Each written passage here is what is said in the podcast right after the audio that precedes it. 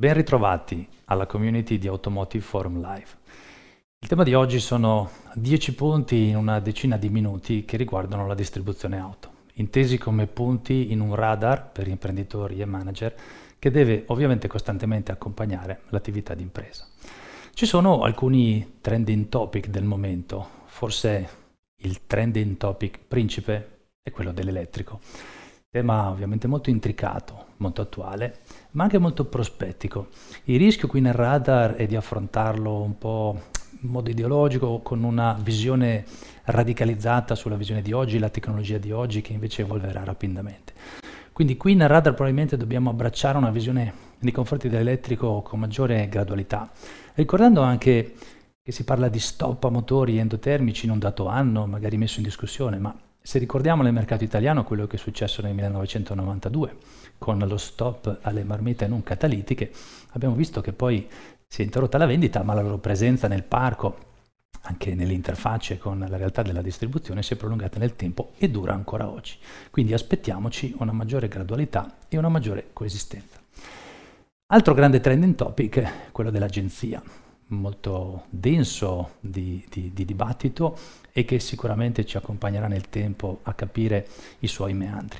La sensazione è quella che in questo orientamento di molti marchi o di alcuni marchi verso un modello di agenzia e in qualche modo una evoluzione di un concessionario verso un approccio che assomiglia un po' di più a un funzionario e meno imprenditore, la sensazione è che probabilmente, a nostro parere, i costi saranno un po' maggiori di quello che si pensa, forse i ricavi saranno un po' minori di ciò che si pensa, il tempo necessario potrà essere maggiore di ciò che si pensa, le frizioni con la rete potranno essere maggiori e la complessità di questo modello forse è un po' superiore ogni giorno che passa rispetto a ciò che viene prefigurato. Quindi anche qui prepariamoci a delle fasi di grandi sperimentazioni, probabilmente anche alcuni, alcune revisioni importanti e eh, anche qui una pluralità di forme con varie ibridazioni. Altro trending topic sicuramente quello del contesto, un mercato che abbiamo assistito in passato, chi opera in questo settore da, da decenni ha già visto momenti di calo della fiducia, e la fiducia sappiamo che blocca la pulsione all'acquisto soprattutto delle auto, combinato anche a una flessione di reddito spendibile. Oggi ci sono mon- meno soldi in tasca, caro energetico, bollette e quant'altro. Ma raramente abbiamo visto la creazione del T R I S, cioè a fianco di scarsa fiducia e scarso reddito spendibile anche la carenza di prodotto dovuta alle crisi delle filiere. Questo sicuramente ci fa annotare che il mercato è in difficoltà, ma forse ci fa pensare una volta di più che vedremo una selezione ancora più forte di coloro che possiamo definire bravi. Sta già accadendo, la vedremo ancora di più. Il brand più bravo, magari anche entrante, l'operatore più bravo, il venditore più bravo, capace di convincere.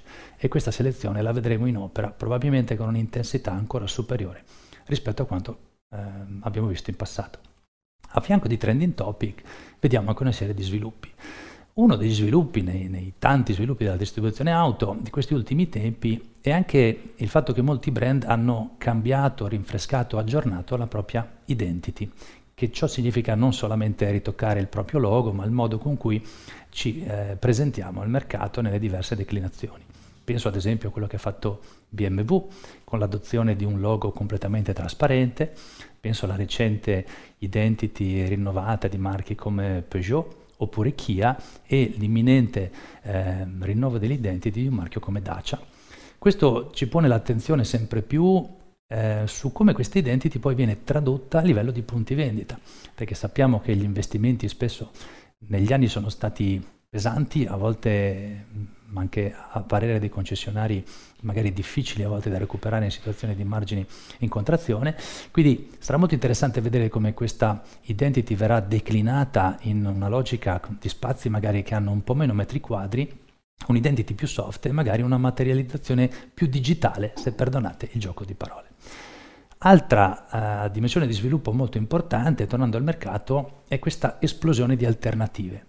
Anche qui, se pensiamo agli anni del mercato, nelle sue varie evoluzioni, raramente possiamo incontrare, o forse mai, in que- tutti questi decenni, un momento di esplosione di alternative, di complessità eh, davanti al cliente così ampia. Pensiamo a marchi nell'offerta, con una infusione di marchi nuovi di cui il consumatore magari non era a conoscenza, pensiamo a motorizzazioni alternative, che va da motore endotermico, eh, mild hybrid, plug-in ibrido, ibrido oppure B E V, e quindi ventaglio di alternative che il consumatore sta ancora cercando molte volte di capire, identificare, alternative tra acquisto classico, varie formule di rateizzazione, servizi fino a formule di abbonamento, e alternative che includono anche la modalità con cui mi relaziono con il canale distributivo, che sia preeminentemente fisica o con momenti di tipo digitale. Tutte queste alternative probabilmente, unite alla difficoltà del mercato, potrebbero anche generare delle situazioni di paralisi, no? Di sovraccarico di alternative che eh, stimolano ancora di più una situazione di blocco del cliente. Ecco, probabilmente, mai come oggi, è in- importante che chi lavora bene, chi opera bene, si propone in un'ottica di spiegatore, di mediatore di questa complessità, capace di riorientare e, e-, e sbloccare questa paralisi infondendo maggiore trasparenza, ma magari anche maggiore capacità di, di affrontare la scelta.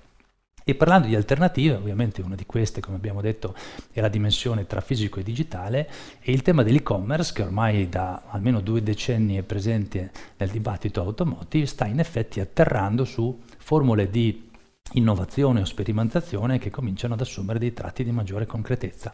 Vediamo quindi marchi, brand che ad esempio in molti mercati, ma come quello italiano, adottano delle formule di e-commerce preminentemente di contatto, quindi marchi come Volkswagen o Nissan che eh, ottimizzano la capacità di gestione dei lead digitali presso i concessionari, formule di prenotazione dove un versamento di una caparra, magari per molto probabilmente per acquisire dei veicoli in stock, porta a sperimentare in questa direzione marchi come Audi, B M W, eh, Peugeot, Citroën, o fino a formule più evolute di acquisto vero e proprio. E qui vediamo formule con eh, l'eventuale anche eh, diciamo avvicinamento a servizi ehm, sperimentate per esempio nel mercato italiano da marchi come Hyundai piuttosto che Ford, con riferimento solo al veicolo elettrico. Ma che ne abbiamo parlato di trending topic, abbiamo parlato di alcuni sviluppi. Ecco, gli ultimi punti sono riferiti a elementi nel radar di cui un concessionario oggi, imprenditore o manager che sia, non può non tenere conto. Uno di questi riguarda i saloni. In un mondo che vede un mercato mh, diciamo, che esplode di complessità, in parziale difficoltà e con una infusione di canali digitali che ci possono allontanare dalla fisicità o abilitare nuove forme, è chiaro che va ripensato il salone. Questo significa da un lato ehm, ridurre i metri quadri, cosa che accade in numerosi altri settori merceologici, ma soprattutto ripensare questi metri quadri. Ripensare la reason why, come si dice in anglosassone, la ragione per cui una persona è motivata o incentivata a visitare un punto vendita fisico. E questo, a nostro parere, eh, non potrà non beneficiare di maggiore apertura e ispirazione a ciò che fanno molti altri settori nell'animare con maggiore frequenza il punto vendita. Parliamo di animazione commerciale, parliamo di eh, visualità, eh, politiche di visual merchandising, creazione di freschezza, frequenza di movimentazione, layout e rinnovo di ciò che vediamo in salone. Aspetto nel quale l'auto, a nostro parere, non ha particolarmente brillato negli ultimi tempi nella, nella dimensione fisica. Altro aspetto delicato ovviamente è quello degli organici nel radar. Eh, purtroppo un mercato in difficoltà o eventuali scelte del brand, di modelli di agenzia, possono portare a una necessità di riduzione degli organici. Qui vogliamo mettere l'accento più che altro sul mix di organici, perché queste dinamiche di cambiamento, che probabilmente potrebbero anche accelerare, chiamano a attitudini nuove, chiamano a maggiore freschezza. Questo lo stiamo già vedendo, porta sempre più imprenditori e manager di concessionaria A, a guardare a innesto di nuove generazioni, innesto di figure con background diversi da quello automotive e dalla distribuzione auto, innesto anche un ribilanciamento in chiave di diversity, quindi di diversità, che può riguardare sia l'aspetto di genere, ma anche, non dimentichiamolo, l'aspetto di eh, etnia, cultura, lingua e modo di pensare. Perché in un mercato come quello italiano la dimensione di presenza e compresenza di culture diverse richiede anche nel eh, punto vendita una nuova capacità di dialogo con eh, non solo lingue ma modalità eh, anche culturali di approccio con un acquisto, un servizio automobilistico in modo nuovo, che andrà sicuramente tenuto presente, soprattutto in alcune zone del nostro paese. Altro tema, quello della mobilità. Da quanto tempo ormai discutiamo della tendenziale o ipotetica evoluzione di un concessionario da venditore di veicoli a fornitore di mobilità, ecco, quello che stiamo vedendo, a nostro parere, una maggiore curiosità e anche adesione dei concessionari che, di fronte magari a spazi che si aprono, opportunità che si muovono, tendono ad acquisire magari una rappresentanza di un prodotto moto eh, piuttosto che l'inizio di vendita di altri eh, microveicoli o veicoli di micromobilità, come ad esempio dei monopattini elettrici o altre iniziative. Questo lo leggiamo più che in una corretta e ragionevole ricerca di margini, che giustamente deve essere alla base di un'attività imprenditoriale, ci piace leggerlo soprattutto in una chiave di attitudine di sperimentazione, modo con cui, per usare un'espressione anglosassone, mettiamo i piedi nell'acqua in realtà adiacenti, che possono essere magari degli stagni, che possono diventare dei laghi oppure dei bacini più ampi, con cui in qualche modo un'azienda concessionaria tipicamente impegnata nella commercializzazione di veicoli e servizi inizia a fare, come dire, palestra, sperimentazione e si avvicina alla comprensione di esigenze di questi comparti che in qualche modo potrebbero rientrare in intensità e misura maggiore nella propria orbita. Chiudiamo con un'ultima riflessione, in verità vocata a una prospettiva più di medio-lungo termine, tuttavia la strategia si deve caratterizzare per la possibilità di guardare anche un medio-lungo termine, e da questo punto di vista ci sono aziende concessionarie che sono riuscite a dimostrare la capacità di esistere anche oltre un secolo nel mercato italiano, ma non solo, e ciò significa anche essere riusciti ad adattarsi, ma anche tenere un occhio a lungo termine.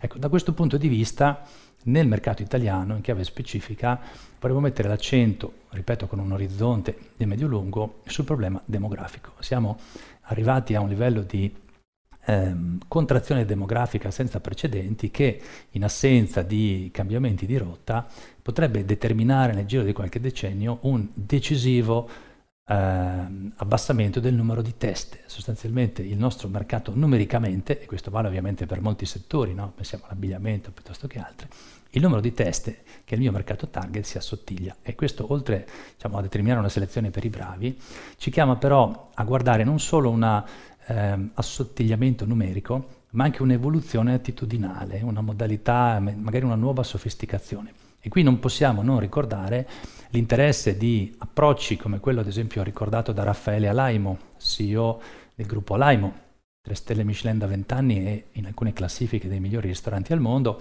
che a fianco dei ristoranti pluristellati e di fascia altissima ha inaugurato, ad esempio, un punto vendita di ristorazione. È un punto di ristorazione denominato Amor all'interno di un incubatore, una, un'entità innovativa come H-Farm, rivolto ai giovani, che non rappresenta di per sé un'iniziativa strettamente vocata al margine di domani mattina, ma è un modo per avvicinare i giovani, cioè i clienti del futuro, e il loro modo di relazionarsi con la ristorazione.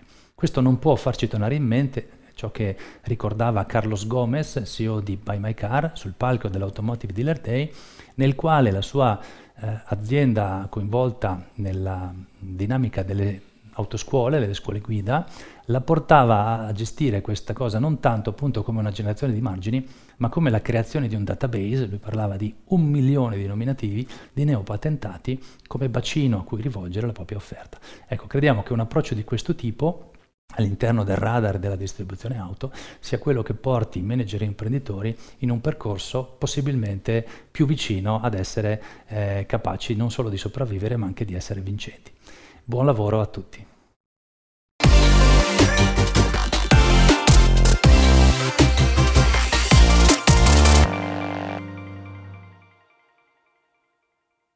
Buon pomeriggio a tutti e benvenuto a Francesco Bossoni, direttore marketing digital e comunicazione della divisione V G I del gruppo Bossoni Automobili. Grazie Alex, grazie per l'invito e grazie per, per avermi coinvolto in questa, in questa vostra iniziativa.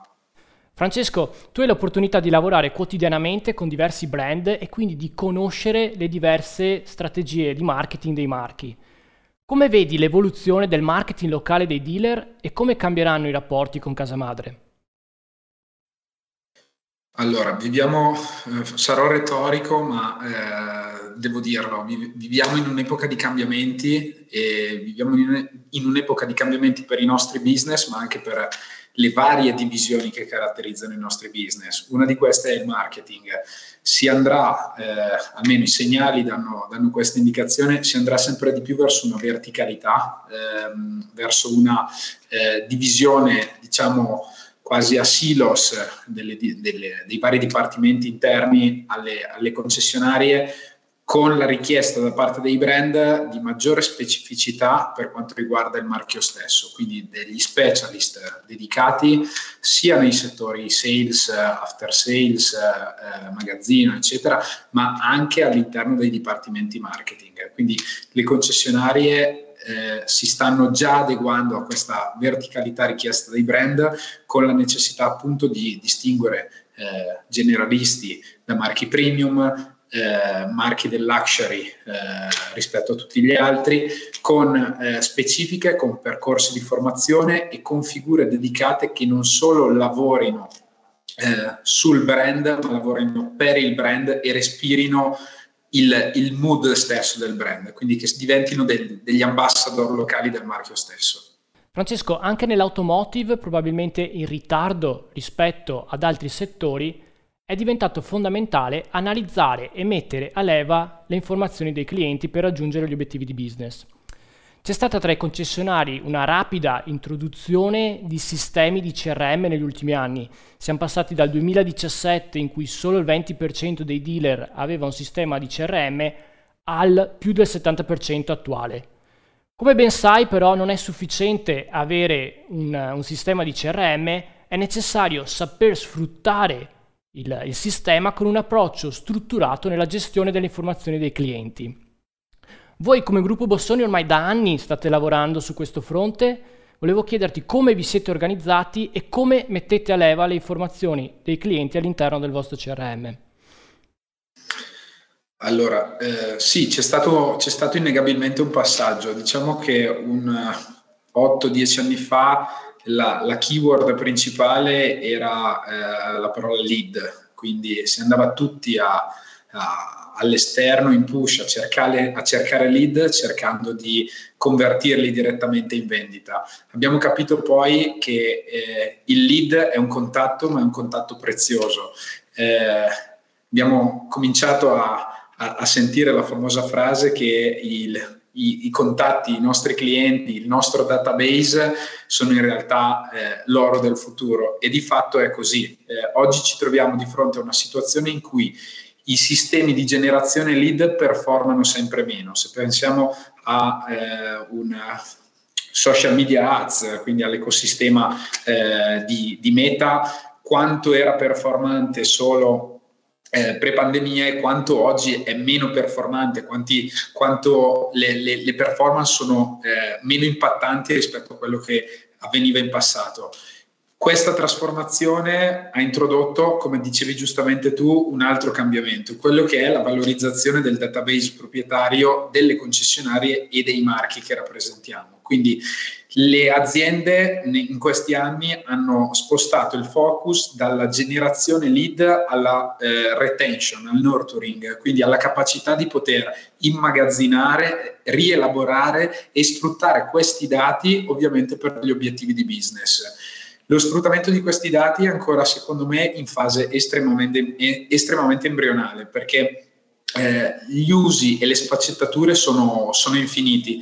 Basti pensare a, a casi pratici. Eh, l'obiettivo è quello di mettere sì il cliente al centro, non solo di immagazzinare i propri dati, i suoi dati, e quindi cercare di intercettare quelli che potenzialmente potrebbero essere i desideri d'acquisto, piuttosto che le, le motivazioni per cui il cliente entra in contatto con noi, e cercare di fornirgli quei servizi che possono adempiere alle esigenze del cliente stesso. Vi faccio un esempio che può essere un esempio quasi banale, però una corretta compilazione del C R M eh, non finisce lì. Quindi se non ci limitiamo, eh, e parlo a nome di tutti gli attori eh, di una concessionaria o anche di un brand che agiscono poi sulla data collection, se non ci limitiamo solamente ai dati quantitativi, che sono banalmente nome, cognome, indirizzo mail, numero di telefono, ma possiamo e pensiamo di andare anche più in profondità, cercando di capire eh, gli hobby del cliente, cercando di capirne le passioni, cercando di capire le esigenze, quindi situazioni normali che durante un, processo di, di un normale processo di vendita vengono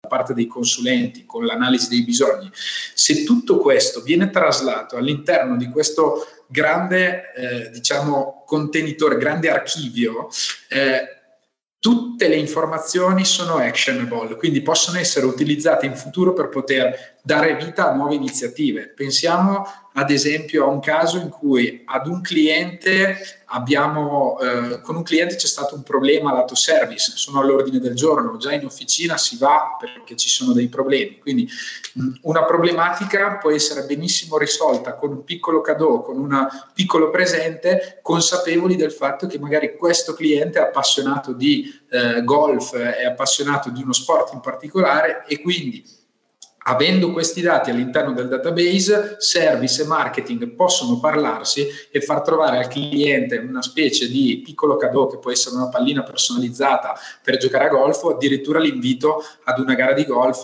indetta dal, dal concessionario. Quindi questo ovviamente può contribuire a migliorare quella che è l'experience del cliente che sì ha avuto a che fare con un piccolo incidente di percorso, ma il dealer in questo caso dimostra di poter sfruttare i dati anche in maniera semplicistica, perché questo è assolutamente un esempio semplicistico, ma per poter migliorare l'experience negativa del cliente. Grazie Francesco, super interessante, anche grazie per questo esempio concreto. Un altro tema caldo che volevo fare un ragionamento insieme a te è, è rappresentato dall'e-commerce, che fino ad oggi non rappresentava una priorità nel mondo automotive, ma ora grazie anche ai cambiamenti in atto sulle regolamentazioni, sui modelli distributivi, diversi brand stanno spingendo sulle vendite online. Voi come gruppo Bossoni, ricordo già durante il primo lockdown nel duemilaventi avete fatto un primo esperimento nella parte alta del funnel con uh, Bossoni Home Demand, in cui il cliente aveva la possibilità di prenotare la vettura.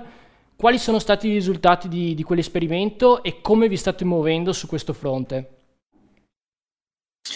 Allora sì, diciamo che il, il, il post pandemia, ci siamo ancora dentro, però diciamo il, come, come data indicativa il duemilaventi come anno, anno di, di, di, di estremo cambiamento ha portato uno sviluppo estremo di quelle che eh, erano le, l'evoluzione delle vendite in chiave, in chiave digitale. Abbiamo visto numerosi business che sono passati dalla bottega sotto casa all'apertura di un e-commerce, a volte in maniera anche un po' raffazzonata. Um, nel nostro caso, nel nostro settore, l'idea di e-commerce era già avanti da tempo. Di fatto noi siamo già degli e-commerce che vendono appuntamenti ma non vendono ancora un prodotto, quindi diciamo che siamo, mh, i nostri siti, i nostri portali sono orientati per essere e-commerce di servizi, senza ovviamente un pagamento.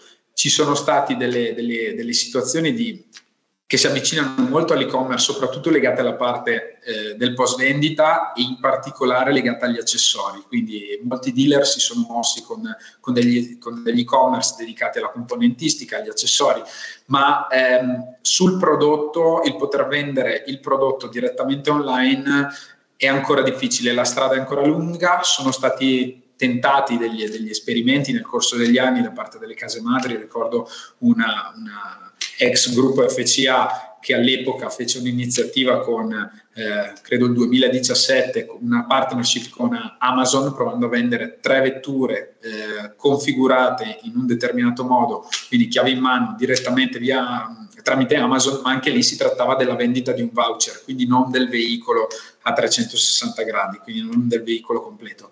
Per questo dico, la, la strada per i dealer e per i, e per i brand verso l'e-commerce è ancora, è ancora lunga. Credo che eh, assisteremo nei prossimi anni a dei tentativi molto più concreti e molto più vicini ad una vendita full e-commerce, eh, quindi interamente eh, online. Secondo me il, il modello ibrido è ancora quello che oggi ci permette di, ehm, di, di, di funzionare. Io mh, quando parlo con i miei ragazzi, con il mio team, o facciamo le riunioni interne all'azienda, parlo sempre di experience commerce, quindi un e-commerce che deve toccare i touch point richiesti da, dal, dall'utente finale. Quello che noi dobbiamo fare non è forzare attraverso la tecnologia una direzione, ma cercare di intercettare quelli che sono i bisogni. Dobbiamo essere veloci a intercettare bisogni e touch point ideali da parte del cliente.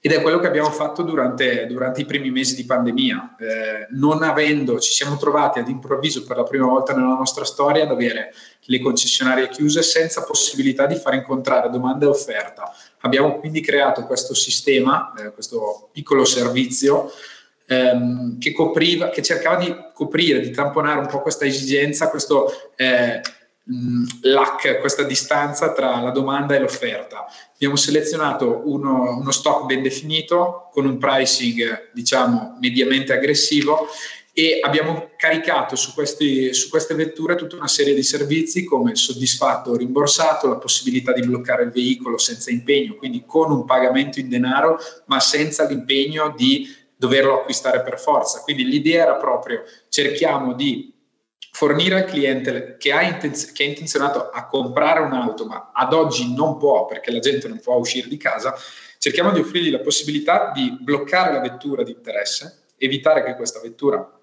diciamo, eh, venga acquistata da, da altre persone, dandogli la possibilità di, una volta riaperto tutto, venire a vederla nei nostri showroom, eh, valutarla e eventualmente completare l'acquisto oppure disdire. Quindi diciamo che abbiamo puntato su una flessibilità, e in tempi come quelli moderni dove eh, i cambiamenti sono dietro l'angolo, secondo me maggiore è la flessibilità eh, che forniamo nelle, nelle promozioni e nelle modalità d'acquisto ai nostri clienti, maggiore sarà l'impatto a livello di eh, obiettivi di business.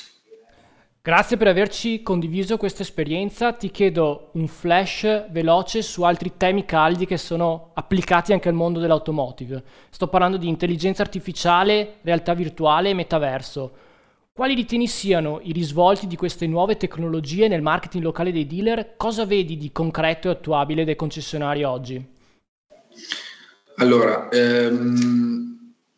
anche queste, soprattutto metaverso e realtà virtuale, si sono sviluppate sulla coda lunga del distanziamento sociale, quindi l'impossibilità di contesti di copresenza hanno portato le aziende, Meta in primis, a sviluppare tutta una serie di iniziative che raccogliessero già i loro servizi all'interno di un ambiente virtuale e non reale, per cercare di eh, riempire quel gap di, di, che, che si era creato dalla distanza tra, tra una persona e l'altra.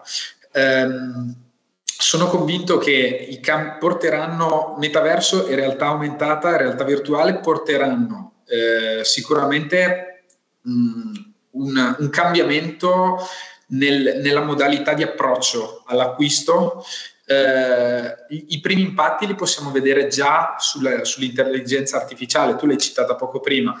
Eh, noi siamo dell'idea di far fare alle macchine quello che le macchine sanno far bene, e eh, le persone devono concentrarsi a programmare piuttosto che dare disposizioni alle macchine. Quindi abbiamo fatto degli esperimenti anche noi in azienda, introducendo la, l'intelligenza artificiale su più, su più livelli, sia a livello di eh, C R M. Il nostro C R M si appoggia su un'intelligenza artificiale che ci aiuta a, ad elaborare i dati, sia a livello di B D C, ad esempio. Eh, a supporto del B D C è stato integrato un voice bot che di fatto lavora acca ventiquattro e riesce ad arrivare nel, diciamo, a, a supporto del B D C anche negli orari in cui il B D C non è operativo, eh, soprattutto lato after sales, quindi quando le chiamate del cliente eh, richiedono una determinata urgenza a livello di gestione o una, calendar- una calendarizzazione precisa. Quindi diciamo che siamo in un momento in cui l'intelligenza artificiale, ed è ancora in una fase embrionale, può essere di supporto al business, ma sicuramente lo sarà molto di più nei prossimi anni, e metaverso come realtà virtuale o realtà aumentata che Eh, vanno tra virgolette di pari passo, potranno aprire nuovi scenari eh, come, diciamo, piccole parti o showroom interi online in cui puoi iniziare il percorso d'acquisto salvo poi concretizzarlo offline, o addirittura un e-commerce basato di, interamente nel metaverso. Ad oggi stiamo parlando di fantascienza. Se dovessimo fare questa, questa chiacchierata tra un anno, magari eh, può essere, può essere, potrà essere la normalità. Grazie Francesco per averci raccontato la tua esperienza e per tutti gli spunti super concreti, e a presto. Grazie a voi per l'invito, a presto. Buona continuazione di Automotive Forum Live.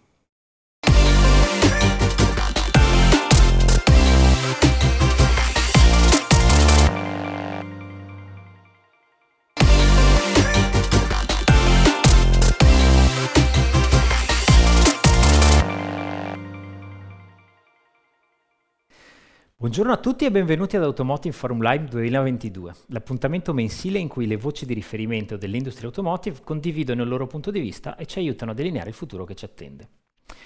Oggi abbiamo il piacere di dialogare con Daniela Calabretto, responsabile risorse umane di Maldarizzi Automotive S P A, azienda di riferimento della distribuzione in particolare per il Sud Italia, e Davide Trepiccione, Head of Talent Lab Quintegia, detto anche Talk, il nuovo servizio di Quintegia per la selezione delle risorse umane e formazione a nuove competenze nel settore automotive.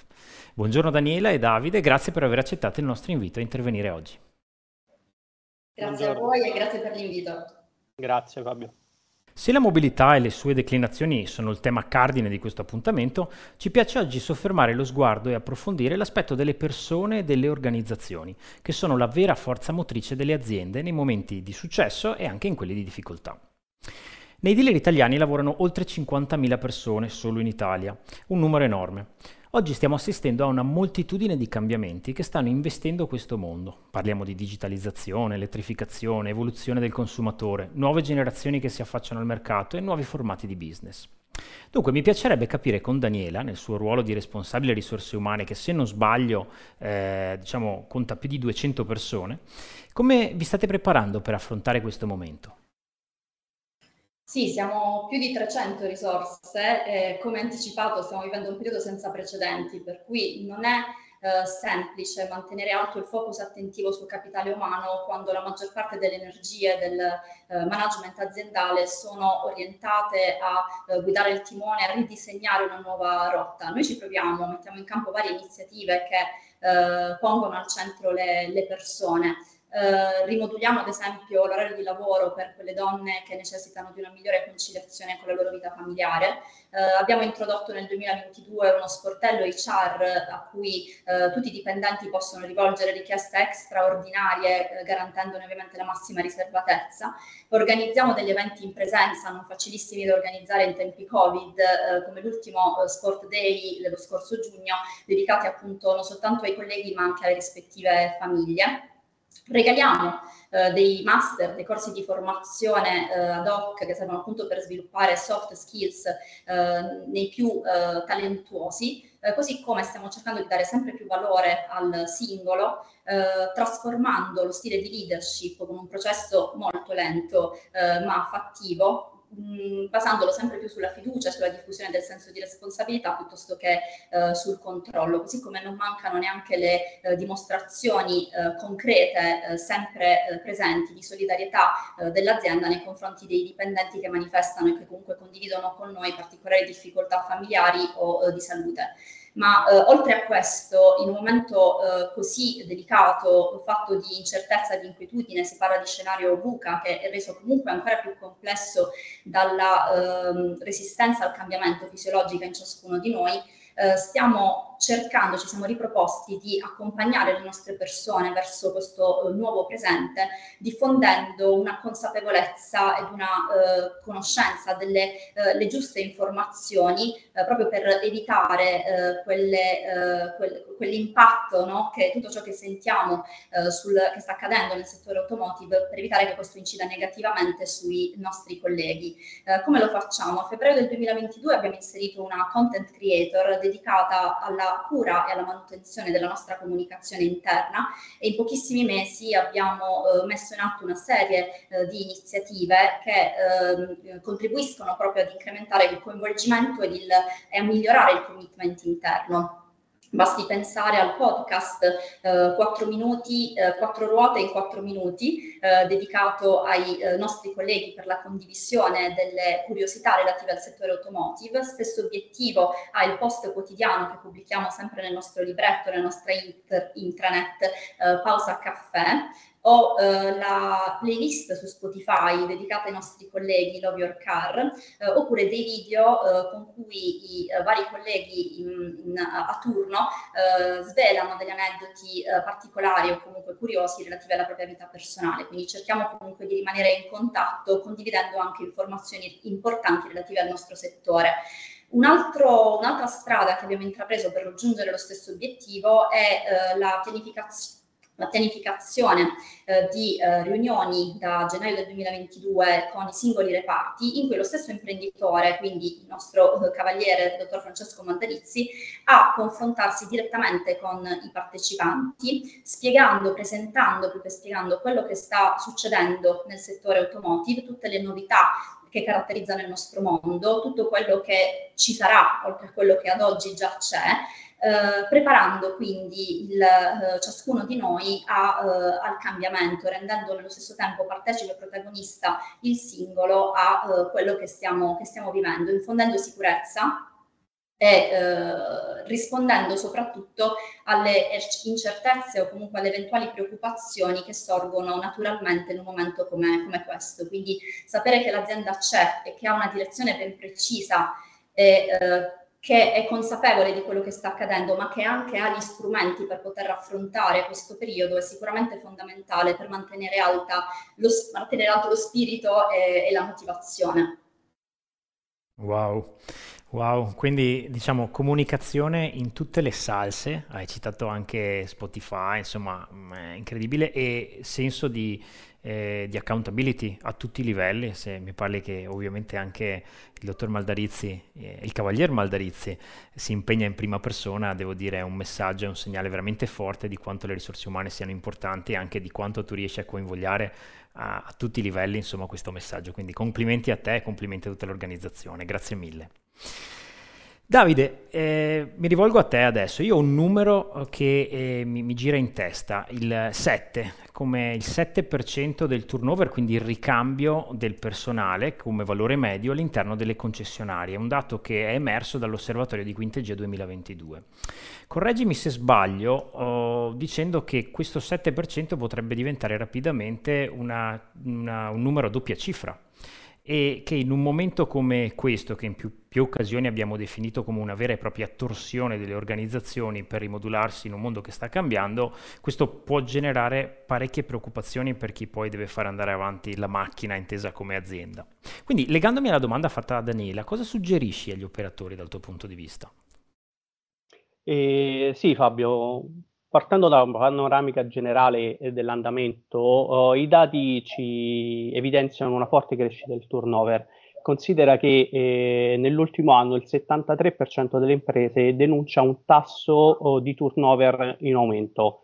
E questo è spinto soprattutto da quello che negli U S A viene definito come le grandi dimissioni. Infatti, osservando il rapporto annuale delle comunicazioni obbligatorie del Ministero Eh, del lavoro, nel duemilaventuno abbiamo registrato una forte crescita del turnover, passando al tredici virgola otto per cento rispetto al duemiladiciannove, dato che paragonato al duemilaventi eh, tocca il trenta virgola sei per cento, però nel duemilaventi avevamo la situazione pandemica, la chiusura delle imprese e quindi eh, c'era stata una forte contrazione di questo dato, ma l'andamento è in crescita. Tra le ragioni che eh, il rapporto oh, menziona eh, come eh, in crescita rispetto al duemiladiciannove ci sono solamente le dimissioni volontarie, e la cosa preoccupante che desta uh, comunque attenzione è che circa un lavoratore su quattro dimissionario non ha un'alternativa pronta, quindi si dimette per rimanere disoccupato. Questo è il dato e la fotografia ad oggi. Uno dei motivi eh, su tutti che giustifica questo fenomeno sicuramente è la ricerca di una maggior salute fisica e mentale adoperata dai lavoratori, e, e, e ne è complice sicuramente il passato periodo pandemico con il relativo lockdown, che ha, ha evidenziato oh, un malessere da una parte e una necessità di ricercare una maggiore salute mentale eh, successivamente. Altra importante ragione che riguarda il livello, oh, riguarda il livello di ingaggio dei lavoratori. Infatti uno studio dell'osservatorio acca erre Innovation Practice del Politecnico di Milano eh, ci evidenzia come rispetto al duemilaventuno eh, i lavoratori pienamente ingaggiati risultassero essere il venti per cento, che passa oggi a un quattordici per cento. Questo porta con sé anche una maggiore leggerezza da parte del lavoratore a presentare le dimissioni e abbandonare il progetto aziendale. Quindi, considerato che le principali ragioni che risiedono nella, uh, nelle, eh, nella ragioni che risiedono nell'abbandono del posto di lavoro sono nell'ambiente eh, lavorativo, sicuramente è lì che occorre intervenire. Si parla tanto di attività finalizzate all'employee engagement. Io credo fortemente che il modo migliore per attuare un livello di ingaggio delle risorse passi per la comunicazione, come diceva anche Daniela precedentemente. Occorre impostare un sistema di comunicazione interno che in termini di efficacia sia quasi come il marketing per la comunicazione esterna. Occorre creare un sistema che permetta di far circolare le informazioni e far sentire i collaboratori parte integranti dell'organizzazione, soprattutto in questo momento di grande cambiamento, come ci siamo detti, dove il lavoratore si chiede se il management sta reagendo nel giusto modo alle torsioni che dicevamo, se ci sono le strategie per andare avanti. Sempre sul tracciato della trasparenza è fondamentale per disporre dei piani di valutazione delle performance condivisi con il personale. Sotto questo di- punto di vista ricordiamo che la valutazione si basa su una condivisione personale degli obiettivi con il, calo- con il collaboratore e non può basarsi meramente sul risultato economico delle attività. Oltre al risultato economico bisogna condividere anche principi e un percorso di crescita. È importante che i lavoratori vedano la possibilità di intraprendere un- una crescita all'interno dell'organizzazione. Ricordiamoci sempre che seppur eh, ricon- il riconoscimento economico è considerato uno dei principali, a volte l'unico, strumento di gratificazione del lavoratore, questo risulta avere, avere un'efficacia solamente nel breve periodo, riportando ad uno stato di insoddisfazione il lavoratore che rimane fermo nella propria routine. Detto questo, risulta chiaro che il ruolo dell'H R manager di tutta l'area H R risulti centrale per guidare in questo momento un progetto di rimodulazione delle attività. Beh, eh, Davide, pare che veramente quello che hai tratteggiato rispecchi molto, molto bene il profilo e l'identiche di Daniela su questo, insomma, per come ci ha detto prima è coinvolto, quindi intanto heads off intanto a Daniela una volta di più e grazie per, la, per aver appunto dato anche ulteriore profondità in termini di trend di mercato e di analisi di questo. Ecco, io vorrei fare una domanda veramente laser, eh, ma molto importante insomma a Daniela, eh, più sul tema diciamo di, mh, delle nuove competenze. Ovviamente stiamo, vediamo le organizzazioni accogliere eh, e o potenzialmente riqualificare persone per nuove attività lavorative mh, diciamo che, che si trovano a dover affrontare. Eh, si parla quindi di reskilling, dove l'attività è quella di formare per avere nuove competenze come frecce nella propria, nella propria faretra, o upskilling, quindi quella di migliorare le competenze eh, presenti in azienda. Eh, Questi due elementi saranno decisamente delle fasi eh, fondamentali eh, nel mondo che, che cambia. Sei d'accordo con me, Daniela, su questo? Come la vedi dal tuo punto di vista? Assolutamente sì, Fabio. Eh, impossibile non esserlo. Nel momento in cui il mercato del lavoro sta cambiando ad una velocità incredibile, eh, oltre ai dati che sono sempre eh, forti, no? eh, quando raccontati come ha appena fatto Davide, eh, un, um, mi ha colpito molto la lettura dell'esito di uno studio del World Economic Forum eh, eh, che afferma che il sessantacinque per cento dei bambini che frequentano ad oggi la scuola primaria svolgerà una professione che ancora non esiste. Quindi è eh, un'affermazione, comunque una, una, una, un'affermazione molto, molto importante. Eh, detto questo, anche noi nel nostro microcosmo, nella nostra azienda, eh, abbiamo introdotto negli ultimi mesi, negli ultimi due anni, delle figure professionali che eh, occupano delle posizioni prima inesistenti, dal più classico eh, digital marketing eh, manager all'e-commerce coordinator, a un internal auditor per l'after sales, un analista dei dati per il marketing, un analista per il C R M eh, sales e eh, lato after sales, eh, due social media manager che sono entrate eh, in azienda nel, eh, nell'ultimo, nell'ultimo ultimo semestre, quindi tantissime figure professionali che, eh, di cui, eh, che, che occupano posizioni in organigramma che erano prima, ripeto, inesistenti. Oltre a eh, questi inserimenti dal mondo esterno, diciamo che negli ultimi anni, e soprattutto nell'ultimo periodo, stiamo percependo una, in fase di selezione, un'incredibile discrepanza, di cui più volte ho parlato con, eh, con Davide in qualità di referente Talk, un'incredibile discrepanza tra la preparazione didattica eh, del, dei candidati eh, e le, eh, l'effettiva esigenza professionale dell'azienda, quindi le competenze di cui effettivamente noi abbiamo bisogno.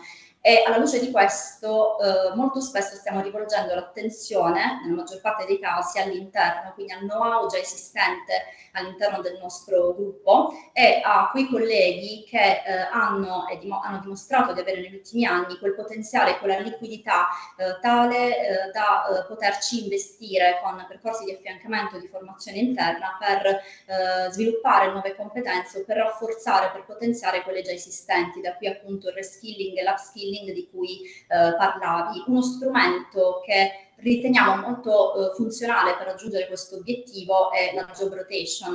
Noi abbiamo attuato nel duemilaventuno ben trentadue eh, job rotation e ad agosto del duemilaventidue siamo a quota diciannove, quindi eh, un lavoro incessante in questo, in questo senso eh, e tutto questo serve anche per mantenere alta la motivazione e l'ingaggio appunto dei nostri colleghi. Mi piace citare anche, ehm, perché per me sono esemplari in termini di equità di genere, eh, le ultime due job rotation avvenute proprio a inizio agosto, eh, che si riferiscono a due giovanissime donne eh, che si occupavano di back office sales, erano addette back office sales, che hanno ricevuto la proposta di un upgrade professionale da parte dell'azienda in momenti topici della loro vita personale. Eh, una è in dolce attesa e l'altra invece si è sposata quindici giorni dopo aver accettato la nostra proposta, e ad oggi una è diventata rent manager, quindi a guida eh, della, dell'area noleggio, e l'altra invece è responsabile di un progetto di unificazione dei nostri back office sales, un progetto molto ambizioso se consideriamo che rappresentiamo diciotto brand eh,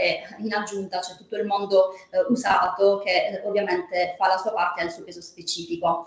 Uh, inoltre abbiamo e stiamo formando due greeter che, come uh, Davide sa, uh, uh, diventeranno product expert nell'arco del duemilaventidue, proprio perché appassionate di prodotto e quindi stanno uh, virando uh, verso un altro ruolo. Abbiamo, eh, sempre nel, nel corso dell'ultimo anno, abbiamo ehm, eh, due eh, B D C operator, uno è diventato C S I manager e l'altro consulente di assistenza, un warranty specialist che ha assunto il ruolo a fine luglio di coordinatore service per un ruolo per brand eh, premium, una tirocinante dell'università e della facoltà di economia che in pochi mesi di formazione e di affiancamento interno è diventata analista per il nostro C R M sales. E soprattutto nel duemilaventidue abbiamo introdotto le figure di store manager, ossia quei consulenti di vendita che eh, manifestavano di avere comunque potenziale a livello manageriale, quindi abbiamo trasferito loro alcune responsabilità e alcune attività più gestionali oltre che eh, commerciali. In questo senso, in questa direzione possiamo, ehm, posso citare anche alcune collaborazioni che abbiamo in atto con tutti gli enti di formazione, la maggior parte, non tutti, però gli enti di formazione locale, eh, università e non solo, eh, con cui appunto eh, stringiamo accordi con l'obiettivo interno di formare risorse facendole crescere internamente, sviluppando appunto nuove competenze. Un esempio è eh, la collaborazione con l'I T S, un istituto tecnico specializzato, eh, con cui a quattro mani abbiamo creato la qualifica eh, professionale riconosciuta dal Ministero di eh, meccatronico del settore automotive, quindi abbiamo formato in aula e sul campo nelle nostre officine dei giovanissimi meccanici, Eh, che poi però inseriti all'interno dell'azienda hanno proseguito il loro percorso formativo e ad oggi svolgono anche ruoli differenti, eh, quindi uno è diventato warranty specialist, due consulenti service, eh, un altro del diagnostico per brand molto importanti che rappresentiamo. Quindi un lavoro continuo di reskilling o comunque di formazione e di upskilling eh, che è finalizzato appunto a eh, formare, a far crescere, a sviluppare quello che è il nostro capitale umano. Beh, direi veramente impressionante. Sapevamo che eri una persona molto impegnata e molto attiva, ma non immaginavamo comunque che veramente tu potessi esplodere un bouquet di, di, di, di, di, di, di opportunità da dare alle risorse umane di questo calibro, quindi complimenti una volta di più, perché veramente eh, già anche alcuni dati, il dieci per cento delle job rotation sono dati abbastanza incredibili anche come benchmark di settore, quindi devo dire veramente keep it up, come dicono appunto gli americani, è veramente un lavoro pazzesco, e grazie mille per aver condiviso anche tutti questi spunti che vanno dal, dall'empowerment delle risorse, dal fatto di dargli responsabilità, dal fatto di creare dei percorsi professionali eh, che possono essere delle pillole preziose anche per le persone che ci stanno ascoltando. Davide, noi siamo un po' fuori time limit, quindi nel senso ti chiederei una domanda secca. Sei d'accordo okay. o non sei d'accordo con Daniela su quello che ha detto? Guarda, io sono assolutamente d'accordo oh, con Daniela. Eh, consideriamo che eh, in Italia abbiamo un grosso gap eh, digitale. Eh, è il mercato sulle quali le imprese dichiarano per il novantasei per cento di non trovare, di non riuscire a trarre persone con competenze digitali. Abbiamo, eh, e sono oh, sintetico in questo, da uno a due anni il nove per cento dei dipendenti che si ritroverà a dover essere ricollocato perché è incapace di adattarsi alle nuove competenze. Ma non esiste solo il digitale. Nel nostro mercato di riferimento, l'automotive, sappiamo che il cambiamento è molto, e molte figure, come anche evidenziato poco fa uh, Daniela, Eh, si stanno modificando nel loro essere, nel modo di approcciare il lavoro e nel modo di eh, approcciarsi anche al cliente. E, e per, ris- per rispondere al cambiamento posso acquistare software, posso ingaggiare nuovi consulenti, ma ah, prima devo conoscere quali sono le potenzialità interne. Sicuramente eh, a, a valle di tutto il discorso che ha fatto Daniela c'è un'analisi delle competenze. L'analisi delle competenze interna è fondamentale per conoscere qual è il potenziale interno nella mia organizzazione e sulla base di quello creare dei percorsi di upskilling e di reskilling. Senza questo non posso attuare azioni di job rotation, e considerata la forte difficoltà odierna a trovare risorse sul mercato del lavoro, io devo rivolgermi necessariamente interno a, alle mie, eh, al mio potenziale. Co- ricordiamo che per eh, coinvolti nel fenomeno del turnover sono soprattutto, oh, eh, soprattutto la popolazione eh, che viene definita high skiller worker, quindi sono le persone che sarebbero più idonee a un percorso di reskilling o di upskilling. Super. Beh, allora io a me non resta che appunto ringraziarvi, ringraziare Daniela Calabretto, responsabile risorse umane di Maldarizzi Automotive Spa. Veramente è stato un piacere averti qui con noi, speriamo di riospitarti prossimamente così per avere ulteriori stimoli e, e, e informazioni Grazie. Su come stanno proseguendo le cose. E Davide Trepiccione, Head of Talk eh, Talent Lab Quintegia. Un grazie a tutti quelli che ci hanno seguito e un buon lavoro.